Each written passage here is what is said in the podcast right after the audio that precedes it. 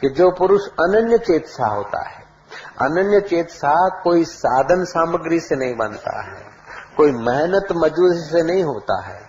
ये तो तुम्हारा और ईश्वर का आपस में शाश्वत संबंध है। उस शाश्वत संबंध की केवल स्मृति करनी है। जैसे मैंने पंखा को देखा, ट्यूबलाइट को देखा, लट्टू को देखा, मोटर, मशीन मोटर को देखा, इलेक्ट्रिकल मोटर को देखा।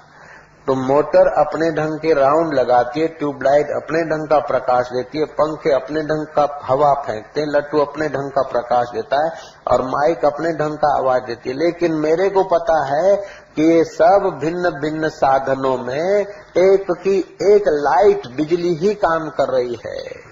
बिजली की स्मृति आते मुझे, बिजली को रटना नहीं है, बिजली बिजली कहना नहीं है, लेकिन ये साधन भिन्न भिन्न है, उसमें सत्ता जिसकी है, उसकी अगर मेरे को ठीक से समझ है तो मैं कुछ भी देखूँगा बाहर का इलेक्ट्रिकल साधन तो मेरी स्मृति उस पर जाएगी। जैसे हम गोविंद को, गोपाल को, रमेश को या राणा भाई या काणा भाई को याद करते हैं, ऐसा याद करने की ज़रूरत नहीं पड़ेगी। इलेक्ट्रिकल साधन देखकर इलेक्ट्रिक की सहज में स्मृति और उसकी सत्ता का ख्याल आ जाता है। ऐसे ही संसार की सारी क्रियाकलाप देखकर संसार का जो आधारभूत है, उस परमात्मा की जिसको स्मृति आ जाती है, उसके लिए परमात्मा सुलभ होते हैं। तस्या हम सुलभम पार्थ। दिखे तो माँ की ममता, लेकिन देखो माँ की ममता के भीतर गहराई में कौन बैठा है? देखे तो पिता का अनुशासन, लेकिन अनुशासन भी करुणा में आकर करता है। अनुशासन भी एक उसकी कृपा है। प्रेम भी उसकी कृपा है तो आँख दिखाना भी उसकी कृपा है। तंदुरुस्ती भी उसकी कृपा है तो रोग भी उसकी कृपा का ही तो रूपांतर है। कुछ रोग ऐसे होते हैं जो छुपी हुई बीमारियों को बाहर निकालते बुखार आदि आता है तो कितने ही जीवाणुओं को जो हानि करने वाले उनको नाश कर देता है।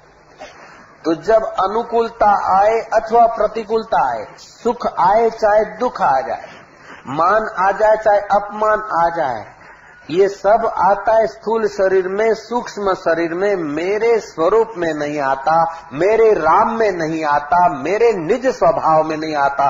ऐसी जो स्मृति है, वो महाराज भगवान की प्राप्ति में सुलभता कर देती भगवत प्राप्ति में सुलभता, एकदम सुलभता। और सच्ची बात ये आता तन में है। महमूद नाम का राजा, उसका एक अंगत सेवा करने वाला नौकर, महमूद का नौकर। उसका असली नाम क्या कि बस इतना प्यारा था कि बस स्वामी का सेवक, महमूद का नौकर। महमूद उस पर संतुष्ट रहते थे और ये देखकर दूसरे वज़ीर ईर्षा करते थे, तपते थे। उनकी तपन को देखकर मोहम्मद ने एक प्रयोग किया। शराब की महफिल घोषित की और वजीरों को कहा, आओ, पिए सब। सबने प्याली ली और पिया। बोले, प्याली फेंक दो। ऐसी फेंको कि चूरा चूरा हो जाए। सबने जोरों से अपनी ताकत दिखाई, प्यालियाँ तोड़ दी। महमूद के लिए टाइम निश्चित था। प्यालियाँ टूट गए, बाद में महमूद आ गए। और महमूद का नौकर उसको बोला ले ये सब प्याले ये, ये सब शराब पी के बैठे ले एक प्याले तू भी पी ले। वो तो पीता तो नहीं था अब स्वामी की आज्ञा है उसने शराब की प्याली पी। प्याली को तोड़ दे। ऐसे तोड़ दे कि चूरा हो जाए। देखे तेरी ताकत। तोड़ दी। तोड़ दी और मैं मुझ बोलता कि नालायक कहीं का राज्य का धन कोई ऐसे आता है कई गरीबों की आँसू बहते हैं पसीना बहता है और कई मुसीबतें लोग सहते हैं, तब कमाते उस कमाई का कुछ हिस्सा तो राज्य में आता है। जो मोहताज लोग हैं, जो दुखी हैं, जो किसान हैं और जो कसाई हैं, जो अच्छे हैं, जो बुरे हैं, सबसे टैक्स लेता है राज्य। और राज्य की संपत्ति, प्रजा की संपत्ति, और प्रजा की संपत्ति एक तो तो शराब पीता और दूसरा शराब पीकर प्याली तोड़ता है। इतना तो नालायक हो गया। महाराज उसको उधरा लिया। महमूद का नौकर ये नहीं कहता कि मालिक तुम ही ने किया। नहीं, बोलता है, महाराज, भूल हो गई। क्षमा करो, दोबारा ये नहीं होगा। मैंने बड़ी गलती की। क्या गलती की? कि प्याली तोड़ दी ना। तो ऐसा तो नुकसान क्यों किया? महाराज, गलती हो गई, क्षमा करो। तब दूसरे वज़ीर देख रहे हैं कि अगर हम होते तो सुना देते। जयराम जी की लेकिन मोहम्मद को, मोहम्मद के नौकर को, महमूद के नौकर को पता है, स्मरण है कि मेरे स्वामी है। श्री राम। मेरे स्वामी हैं, स्वामी जो कह रहे हैं, जो कर रहे हैं, जिस समय वो ठीक है। ऐसे ही कम से कम साधक को स्मरण होना चाहिए कि जो कुछ हो रहा है मेरे स्वामी के द्वारा हो रहा है, प्रभु के द्वारा हो रहा है। बीरबल दरबार में पहुँचे हैं।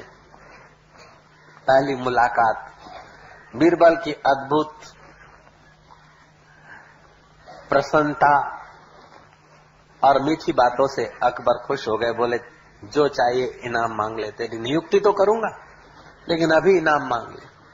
महाराज, बस इनाम आप देना चाहते हैं तो बस आप मेरे पर संतुष्ट रहिए।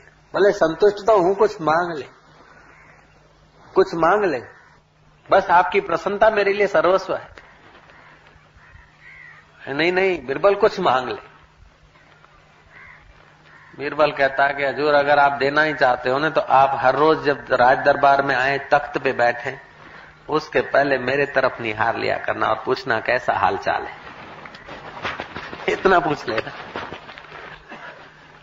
बोले, इससे तेरे को क्या फ़ायदा? तू कुछ मांग ले, क्या हाल चाल है? ये पूछूँगा, इससे क्या चलेगा? कुछ मांग ले, सोना मोहर ये बोले, नहीं महाराज बस आपने मेरा हाल चाल पूछ लिया खाली। और मैं हालचाल पूछोगे तो कोई बुरा हाल बताऊँगा नहीं, मैं आनंद में हूँ। आपकी कृपा है, वही कहूँगा, कुछ नहीं मांगूँगा। अकबर तो वचनबद्ध हो गए। आते सिंहासन पर और बीरबल के तरफ़ नहीं आते। क्यों? खैरियत तो है बीरबल हाँ जहाँ पर आपकी कृपा है। लोगों ने देखा कि राजा साहब बीरबल को बहुत स्नेह करते भरी सभा में तख्त पे बैठने के पहले ही उसका हाल चाल पूछते सभा में लोगों के बीच इतना पूछते हैं तो प्राइवेट में कितनी बातें करते होंगे? अगर कोई सौदा पक्का करना या अकबर राजा से कोई काम करवाना या कोई बात पहुंचानी हो तो बीरबल को राज़ी करना चाहिए। महाराज, सौदागर पहले सलामी बीरबल के घर। दुकानदार पहले माल बीरबल के घर बेच दिया महाराज, ऑफिसर लोग पहले बीरबल की जय हजूरी करके आ जाए। थोड़े ही दिन में बीरबल का झोपड़ा महल में बदल गया। अकबर पूछता है कि बीरबल, क्या हाल है? महाराज, जिस पर आपकी हर रोज निगाह पड़ती है, वो तो माला माल है और क्या हाल है? जिसकी मालिक पर रोज निगाह पड़ती है, वो तो माला माल है और क्या हाल है, महाराज? बोले, कैसे? बोले, बस महाराज, हृदय प्रसन्न है और आपकी जिस पर निगाह होती है उसकी सब सब उस पर निगाह रखते हैं महाराज। बस, खुशहाल। कुछ चाहिए तो मांग लो, बोले, बस महाराज, ये तुम्हारी मीठी नज़र ही बनी रहे, बाकी सब हो जाता, बाकी सब आ जाता है अपने आप। ऐसे ही सतत तुम अपने प्यारे को कह दो कि प्रभु, तेरी मीठी नज़र बनी रहे, बाकी तो संसार रूपी सौदागर झक मार के आएँगे। बस उस तुम्हारे चैतन्य स्वरूप की मीठी नज़र तुम्हें मिलती रहे। बाकी तो सब रिद्धि, सिद्धि, अष्ट सिद्धि नवनिधि ये, वो, सफलता, यश, प्रेम, आनंद, ये सब तुम्हारे घर के द्वारपाल हो जाएँगे, चक्कर काटते रहेंगे। कोई काम बताओ, हुक्म करो, बस ऐसा ही कहेंगे। आजमा के देखो तुम। सोचा मैं न कहीं जाऊँगा, यहीं बैठकर अब खाऊँगा। जिसको गरज होएगी आएगा, सृष्टिकर्ता खुद लाएगा। केवल उसकी निगाह हो ब्रह्म की। मीठी निगाह मिल जाए तो सृष्टिकर्ता स्वयं तुम्हारी चाकरी करने को किसी के, किसी को भेज देगा। ब्रह्मवेता का दिल जिसने प्रसन्न कर लिया, वो तो ईश्वर को भी चैलेंज कर सकता है। और ब्रह्मवेता को जिसने नाराज़ कर दिया, वो लाखों लाखों को रिझाते हुए भी परेशान रहता है। ब्रह्मवेता के दिल को जिसने ठेस पहुंचाई, वो करोड़ों, करोड़ को रिझा ले, फिर भी परेशान रहता है। और ब्रह्मवेता के दिल में जिसकी जगह आ गई वो महाराज। जहाँ जाता है वहाँ खुशहाल। जहाँ जाता है मौज ही मौज में। और वो ब्रह्म स्वरूप तो तुम्हारा अंतर्यामी आत्मा है, जिसको तुम सतत स्मरण करो। सतत स्मरण नहीं करते हो, फिर भी सत्ता सतत उससे ले आते हो। जिसकी सतत सत्ता काम आ रही है, उस सत्ता की स्वीकृति करना है और कुछ नहीं करना है। आँख देख रही है तो तेरी सत्ता से और जीव बोल रही तो तेरी सत्ता से मन सोच रहा है तो तेरी सत्ता से बुद्धि निर्णय लेती तो तेरी सत्ता से अरे हाथ खुजलाते तो तेरी सत्ता से और जू पकड़ते तो तेरी सत्ता से दया करके फिर धर देते तो भी तेरी सत्ता से ले हो गया आनंद ही आनंद है मौज ही मौज है चाय बनाते तो तेरी सत्ता से और पीते तो भी तेरी सत्ता से अब बिच्छू काटता ए, ए करते तो तेरी सत्ता से और महाराज हँसते तो भी तेरी सत्ता से सतत तेरी सत्ता तो है, और क्या है? मेरा मुझमें कुछ नहीं, जो कुछ है सो तो तेरा तुझको देत हूँ। क्या लागत है मोर सियावर रामचंद्र की? अब जो मेरा सतत सुमरण करते हैं नित्यश करते हैं, सतत माना सुबह से रात तक और नित्य माना साधन प्रारंभ से अंत तक। उसका मतलब ये नहीं कि कोई धारणा पक्की करनी है, कोई रट पक्की करनी है। जो वास्तव में है, उसकी स्वीकृति स्वीकार करनी है। और गैर स्वीकृति आ जाए तो उसे हटानी है। जैसे पतिव्रता स्त्री के नज़र में अपना पति ही वास्तविक में पुरुष है, उसके विषय पुरुषत्व की स्वीकृति है। ऐसे ही जो परम पुरुष की सत्ता को ही स्वीकार करता है। प्रकृति में अपनी निजी सत्ता नहीं है और पुरुष कुछ नहीं करता। फिर भी पुरुष की सत्ता से प्रकृति सब कुछ करती हुई दिखती है। जैसे मैग्नेट की सत्ता से लोहे के कण चलते फिरते और चुंबकत्व का प्रभाव उनमें आता है। जैसे सूर्य अपनी जगह पर सुबह आते ही पृथ्वी में सब चेष्टाएँ होने लगती है। सूरज वहीं अपने स्थान पर होते हुए भी। जीव जगत क्रियाकलाप सम्मत सहित चेष्टा करने लगता है। ऐसे उस चेतन की हस्ती मात्र से प्रकृति में क्रियाकलाप होने लगती है। स्थूल सूक्ष्म शरीरों में होने लगता है सब कुछ। और ये उनका स्वभाव है, मेरे राम का स्वभाव नहीं, मेरा स्वभाव नहीं। अपना स्वभाव उनसे पर है और प्रकृति के शरीर का स्वभाव। भूख लगती शरीर में है, कांटा गड़ता शरीर में है, प्यास लगती है शरीर में, प्यास प्राणों को लगती है, भूख प्राणों को लगती है। सर्दी गर्मी शरीर को लगती है। आज तक मान रहे थे, मुझे लग रही है, अब समझ लेना कि इसमें लग रही है, मेरा आत्मा तो परमात्मा का अंश है, मेरा आत्मा तो भूख और प्यास से पर है, मेरा आत्मा तो जीवन और मृत्यु से पर है। भूख लगे उस समय ऐसा नहीं कि भोजन न करे, अथवा ऐसा भी नहीं कि ठोस ठोस के जल्दीबाजी से मन की ब्रांड छाप से भोजन करते रहे। नहीं, भूख लगे तो चबा चबा कर भोजन करे। मुझे भूख लगी है, ऐसी गलती न करे। भूख लगे उस समय देखो बारीकी से के भूख कहाँ लगी आपको पता चलेगा कि मेरे से भूख बहुत दूर है। भूख निवृत्त हो जाए, फिर देखो कि आपकी भूख निवृत्त हुई कि प्राणों की भूख निवृत्त हुई। प्यास निवृत्त हो जाए तो मैंने मेरी प्यास निवृत्त हो गई, ऐसा मत। प्रॉब्लम सोल्व हो जाए तो मेरा प्रॉब्लम सोल्व हो गया, ऐसी गलती मत करो। प्रॉब्लम सॉल्व नहीं होता है तो मेरे को प्रॉब्लम है, ऐसी बेवकूफ़ी की गांठे बांधो मत। बेवकूफ़ी की गांठों को खोलो। प्रॉब्लम सॉल्व नहीं होता है तो इस शरीर के संबंधों का प्रॉब्लम सॉल्व नहीं हो रहा है। और प्रॉब्लम सॉल्व हो भी रहा है तो इस नश्वर देह के संबंधों के प्रॉब्लम सॉल्व हो रहे हैं। मेरे तो वास्तविक स्वरूप में कभी प्रॉब्लम पैदा हो ही नहीं सकता है, और सोल का तो सवाल ही नहीं पाप इतना खतरनाक नहीं जितना पाप अपने में मानने का पाप करते हैं। और पुण्य इतना बंधन नहीं करता जितना पुण्य कर्ता का भाव बंधन करता है। सुख इतना नहीं बांधता जितना मैं सुखी हूँ, ऐसी भावना बांधती है।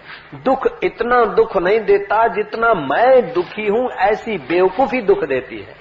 इसलिए इस बेवकूफ़ी को जो निकालने के लिए सजाग है सतत, वो भगवान का सतत स्मरण करता है और नित्य करता है। जब से साधना प्रारंभ हुई और मृत्यु तक ये समझ बनी रहे तो आपने भगवान का नित्य भजन किया। और सुबह से रात तक जो क्रियाकलाप करते हो, धरते हो, ये करना, धरना स्थूल और सूक्ष्म शरीर में है। ऐसा सतत भान रहना, सतत स्मरण रहना, ये सुबह से शाम तक भगवान की बंदगी हो जाएगी। कितना सरल है। कितना सहज है और कितना वास्तविक है। तो चेतन में तो क्रिया होती नहीं और जड़ वस्तु क्रिया करती नहीं। तो फिर कैसे होता है? प्रकृति जड़ है, आत्मा चेतन है, शरीर जड़ है, आत्मा अकर्ता है और शरीर जड़ है। तो शरीर में क्रिया हो रहा है, कैसे हो रहा है कि जैसे सूर्य अपनी जगह पे होते हुए फूल खिलने लग जाते हैं, पक्षी किलोल करने लग जाते हैं, बच्चे जगने लग जाते हैं, बच्चे बूढ़े सब जगने लग जाते पथारी में से उठना स्वभाव हो जाता है, उनका स्वाभाविक चेष्टा होने लगती ऐसे ही तुम्हारे चैतन्य स्वरूप परमात्मा के सत्ता मात्र से, प्रकृति के स्वभाव से इसमें भूख लगती है। इसका स्वभाव है, प्यास लगती है, इसका स्वभाव है, गर्मी लगती है, इसका स्वभाव है, सर्दी लगती है, इसका स्वभाव है, छपड़ा सफ़ेद हो जाता है, इसका स्वभाव है, झुरिया पड़ जाती है, इसका स्वभाव है, शमशान में पहुँचना इन शरीरों का स्वभाव है। मैं मर जाऊँगा डर तब तक नहीं जाएगा जब तक मैं की सतत स्मृति नहीं हुई। निर्धनता का भय सताता है बेजती का भय सताता है, और इज़्ज़त का अहंकार भी बाँध देता है।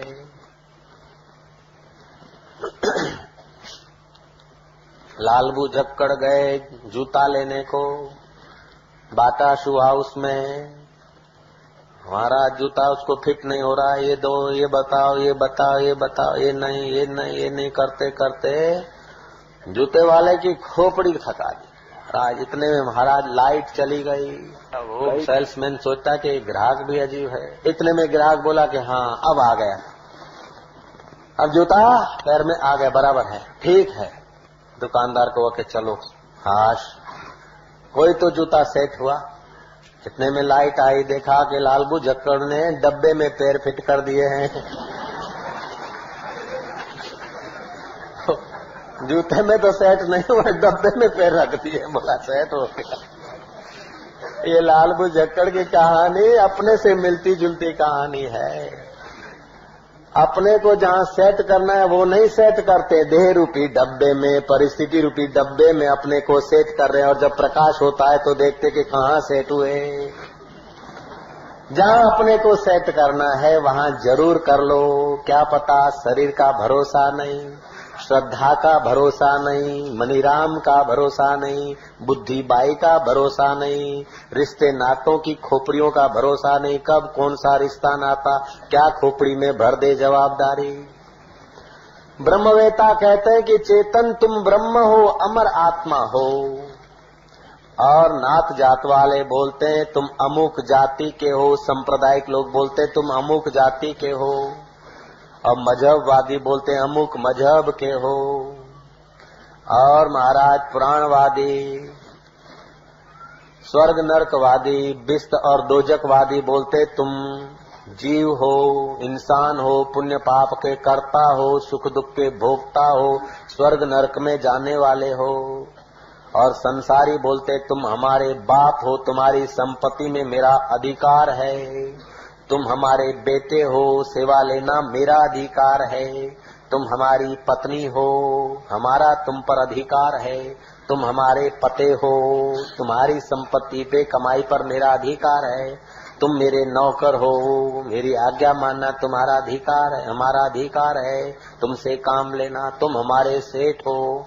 मैंने रोकड़ी लेना हमारा अधिकार है। संसारी तुम्हें संसार की जाल में बांधते तुम सेठ हो नौकर हो, ये हो, वो हो। हमारा अधिकार है तुम पर, ये संसार की दृष्टि है। और मज़हब वालों की दृष्टि जात पात की है, और भगवान की दृष्टि अत्यंत पवित्र है। ममई वांशो जीवलोके, जीवभूत सनातन। भगवान और ब्रह्मवेता बोलते, तुम अजर अमर आत्मा हो। अपने आप में जग जाओ, बेड़ा पार हो जाएगा। अब बताओ, भगवान की दृष्टि लेकर आप सुखी होंगे कि मजहबवादियों की दृष्टि लेकर बंधना चाहते हो कि संसार की दृष्टि लेकर संसार के पाश में बंधना चाहते हो कि स्वर्ग और नरक की लालच से बिस्त और दोजक की गुलामी करना चाहते हो, मर्ज़ी तुम्हारी। मैंने पाँच रुपया देकर फ़िल्म देखी, पाँच रुपया दान कर दिया, फ़िल्म वाले को दान नहीं किया, उसके बदले में फ़िल्म देखी। ऐसे मैंने इतना पुण्य किया और उसके बदले में बिस्त मिलेगा, हुरे मिलेगी। और शराब के चश्मे मिलेंगे। आपने दान पुण्य किया, दान पुण्य नहीं किया, आपने रिजर्वेशन कर दिया धंधे की। भविष्य में सुख लेने की वासना मिटाई नहीं, लेकिन वासना को और विशालता से भोगने का पासपोर्ट ले लिया, परमिट ले लिया। ये धर्म, ये उधारा धर्म है। મુઆ પછીનો વાયદો નકામો કો જાણે છે કાલ આજ અત્યારે અબ ઘડી સાધુ જોઈ લો નગદી રોકડ માલ तुम्हारे अपने चैतन्य स्वरूप का स्मरण करो उसको स्वीकार करो इस देह के खुराक को अपना खुराक मत मानो देह की प्यास को अपनी प्यास मत मानो देह की गरीबी को अपनी गरीबी मत मानो और देह की अमीरी को अपनी अमीरी मत मानो देह के बच्चों को अपने बच्चे मत मानो और देह के पति पत्नियों को, लेडी लेडाओं को अपने लेडी लेडा मत मानो। ये तो देह के साथ सारे संबंध है। जरा मृत्यु का झटका आया, सब अपने अपने रास्ते पर जाएँगे। प्राणी को अकेला शमशान में जल मरना होगा बेचारे को। शमशान की आग इस देह को भस्मीभूत कर दे। उसके पहले ज्ञान की आग से इस देह के अहम को हटाकर आत्म अहम को जगा ले। वो भगवान का सतत प्यारा भक्त है। ऐसों के लिए भगवान बोलते, तस्याहम सुलभम पार्थ। उन लोगों के लिए मैं आत्म रूप से सुलभ हूँ, सदा हूँ नित्य युक्त योगिना। ऐसे योगी लोग नित्य युक्त रहते हैं मेरे स्वरूप से। नारायण नारायण नारायण नारायण। कितनी बार दुख की घड़ियाँ आई थी। ये अनुभव है, ऐसा कोई नहीं जिसको दुख नहीं मिला हो। और कई बार सुख की घटना घटी थी, ये भी सबका अनुभव है। सब इसको मानते हैं, जानते हैं। ठीक है? कई बार ज़िंदगी में दुख आए थे, चाहे कोई भी हो। चाहे छोटा हो, बड़ा हो, पठित हो, अनपठित हो, किसी जाति का हो, किसी धर्म का हो, जीवन में कई बार दुख आए थे। ऐसा कौन है कि जिसके जीवन में कोई दुख नहीं आया? तो आप मानते हैं कि जीवन में दुख आता है। आप मानते जीवन में सुख आता है, और आप जानते हैं कि ये टिकता नहीं है। जयराम जी बोलो। ये टिकने वाली चीज़ें नहीं है। सुख आके चला गया, दुख आके चला गया। मान आकर चला गया, अपमान आकर चला गया आप जानते हैं। तो आप जो मानते हैं, जो जानते हैं, उसमें असमंजस बढ़ते हैं। तब दुख बढ़ जाता है और ममता बढ़ जाती है। तो सुख में राग हो जाता है और दुख में द्वेष हो जाता है। अगर आप अपने जाने हुए, माने हुए का ठीक आदर करें तो आपकी उन्नति हो जाएगी। हमारी बात मत मानो। दूसरे किसी की बात मत मानो। जो तुम मानते हो, उसी को तो मानो कम से कम। जो तुम्हारा अनुभव है, उसको तो मानो। तो ये दुख आते हैं, सुख आते हैं। परेशानी के दिन भी आते हैं और हास्य विलास के दिन भी आते हैं।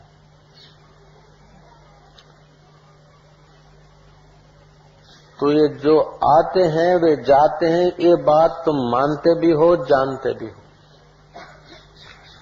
जो अपने दुख का कारण और किसी को मानता है, वो पराधीन रहेगा। जो अपने सुख का कारण और किसी को मानता है, वो पराधीन रहेगा। जो अपने दुख का कारण और किसी को मानता है तो हृदय में द्वेष बना रहेगा। और अपने सुख का कारण और किसी को मानता है तो हृदय में राग बना रहेगा। राग रहित हुए बिना योग हो नहीं सकता। और द्वेष रहित हुए बिना प्रेम हो नहीं सकता है। जिसके दिल में द्वेष भरा है, वो प्रेम क्या करेगा? वो तो थका हुआ, प्रेम में नहीं गिरेगा, वो तो काम में गिरेगा। राग रहित हुए बिना कोई योगी नहीं होता और द्वेष रहित हुए बिना कोई सच्चा भगवान का प्रेमी नहीं होता। और राग द्वेष होते हैं कि कोई सुख देता है, ये धारणा है। द्वेष होता है कि कोई दुख देता है। हकीकत में तुमको सुख दुख देने वाला दूसरा कोई नहीं। तुम्हारा जानना, मानना, करना अगर विपरीत होता है तो सुख दुख पैदा होता है। जय राम दूसरी बात यह है कि आपके जीवन में जब अनुकूल परिस्थितियाँ आती है तो आप इस बात को स्मरण रखिए कि सृष्टिकर्ता का संकल्प हम लोगों के संकल्प से बड़ा है। सृष्टिकर्ता का सामर्थ्य हम लोगों के सामर्थ्य से बड़ा है। तो जन्म लेना तुम्हारे हाथ की बात नहीं है, श्वास चालू रखना तुम्हारे हाथ की बात नहीं है। काले बालों को सफ़ेद होने से थाम लेना तुम्हारे हाथ की बात नहीं है। बुढ़ापे की झुरियों को थामना तुम्हारे हाथ की बात नहीं और मौत को रोक देना तुम्हारे हाथ की बात नहीं। ये सब तुम्हारे प्रियतम के द्वारा हो रहा है, सृष्टिकर्ता के द्वारा हो रहा है, नेचर के द्वारा, प्रकृति के द्वारा हो रहा है। प्रकृति में सत्ता परमेश्वर की। तो महाराज, जब सुख मिल जाता है तो ये आपका अनुभव है कि टिकने वाला नहीं है। दुख मिल जाता है तो आपकी मान्यता है, अनुभव है कि टिकने वाला नहीं। जो टिकने वाला नहीं है, उसको पकड़ने का राग क्यों? और जो टिकने वाला नहीं है, उसको देखकर द्वेष क्यों? तो सुख में राग होता है दुख में द्वेष होता है, और राग द्वेष से आपकी शक्ति का नाश होता है। राग द्वेष रहित हुए बिना, शांति नहीं और शांति के बिना शक्ति का प्रागट्य निर्भयता के बिना प्राप्त सामर्थ्य का सदुपयोग नहीं कर सकते आप। और निश्चिंतता के बिना सामर्थ्य प्राप्त नहीं हो सकता है। अगर आप, ये बात आपका अनुभव है कि जन्म लेना मेरे हाथ की बात नहीं, बुढ़ापे को रोकना मेरे हाथ की बात नहीं, मौत को रोकना हमारे हाथ की बात नहीं आप मानते भी हैं, जानते भी हैं। ठीक है ना? मानते हैं ना? कि जन्म लेना आपके हाथ की क्या, आप अपनी कारीगरी से पैदा हुए क्या? बाप बोलता है, मैंने तीन बेटों को जन्म दिया है, दो बेटी को जन्म दिया है। तुम तुम्हारे हाथ में अगर उनको जन्म देना होता तो तुम एक बछड़े को जन्म दे के दिखाओ। ये तो है, सिस्टम ऐसे ढांचे हैं, ऐसे बिबे पड़े हैं शरीर में। तुम्हारे शरीर में, पत्नी के शरीर में इससे पसार होता है। तो ये प्रकृति से हो रहा है। ये स्वाभाविक हो रहा है। गुलाब का पौधा बोलता है कि मैंने गुलाब का फूल खिलाया। ये फूल मैंने पैदा किया है, तूने तब पैदा किया जब तू मोतिये का पैदा करके दिखा दे चंबेली पैदा करके दिखा दे। तब तो हुई तेरी कारीगरी। ये बेटा मैंने पैदा किया है तो तू एक चिड़िया पैदा करके दिखा दे। बेटे से तो छोटी होगी? नहीं तो ये तुम्हारे हाथ की बात नहीं है। ये तुम्हारे हाथ की बात नहीं तो अनुकूलता को थामे रखना अथवा प्रतिकूलता को नष्ट कर देना, ये तुम्हारे हाथ की बात नहीं। तो अनुकूलता आती है तुम्हारा विषाद दूर न करने के लिए, और प्रतिकूलता आती है तुम्हारा अहंकार दूर करने के लिए, और सुषुप्त तुम्हारी शक्तियाँ जगाने के लिए। तो ये आते हैं और जाते हैं। ये सब जाने वाली चीज़ें। तो ये जब जीवन में आए तो आप याद रखो कि ये जाने आने वाली चीज़ें हैं और दाता ने भेजी है कि जाने आने वाली चीज़ों में कहीं राग न हो जाए। आप बहुत सुखी होंगे न तो दाता आपको ठहरने नहीं देगा उस सुख में। कोई न कोई विघ्न, कोई न कोई विरोधी, कोई न कोई कुछ न कुछ प्रॉब्लम आके दढ़ाक दुम दस्तक करेगा। और बहुत दुखी होंगे तब भी दाता आपको अत्यंत दुखी नहीं रहने देगा। कोई न कोई सहायक कोई न कोई आपके आँसू पहुँचने वाला आ जाएगा। जब आप बहुत दुखी होते हैं विवल होते हैं तो कोई न कोई एक अजीब लीला होती है उस लीलाधर की। कोई न कोई सहारा कोई न कोई प्रकाश की किरण आपको दे देता है। और बहुत दुखी होते हैं तब भी, भी कोई आपको दे देता है। और बहुत सुखी होते हैं तब भी कोई प्रॉब्लम आ जाता है। तो ये आपका, आप जानते भी हैं, मानते भी हैं तो इसका आप आदर करिए। आदर करने से क्या होगा कि इन चीज़ों के होने पर, आने पर, जाने पर आपके अंदर निश्चिंतता बनी रहेगी। आनु नाम संसार। कागड़ो तो कालो हे जो जो जो जो कौवा कौवा देखो। ओ, कौवा काला है। अरे, इसमें क्या आश्चर्य कौवा काला होता है यार। इसमें क्या आश्चर्य? ऐसे ही संसार में इसने ये कर दिया, इसने ये कर दिया, ऐसा हो गया। अरे तो संसार है के संसार है। तो संसार जो सरकता जा रहा है, उसको सत्य मान, न मानो ये सरकने वाली चीज़ है। और इसको अपना न मानो, ये तो बीतने वाली माया की लीला है। तो जो मानते हैं, जानते हैं, उसका जब आदर करते हैं तो जीवन में निश्चिंतता आती निश्चिंतता से सामर्थ्य पैदा होता है। और निर्भयता से सामर्थ्य का सदुपयोग होता है। अगर कोई आया तब भी फरियाद, कोई गया तभी फरियाद, कोई सुख आया तो भय और दुख, आया तो भी सुख, चला जाने का भय और दुख, आया तो दुखी हो जाने का भय तो प्राप्त सामर्थ्य सुषुप्ति रहेगा, विकसित नहीं होगा।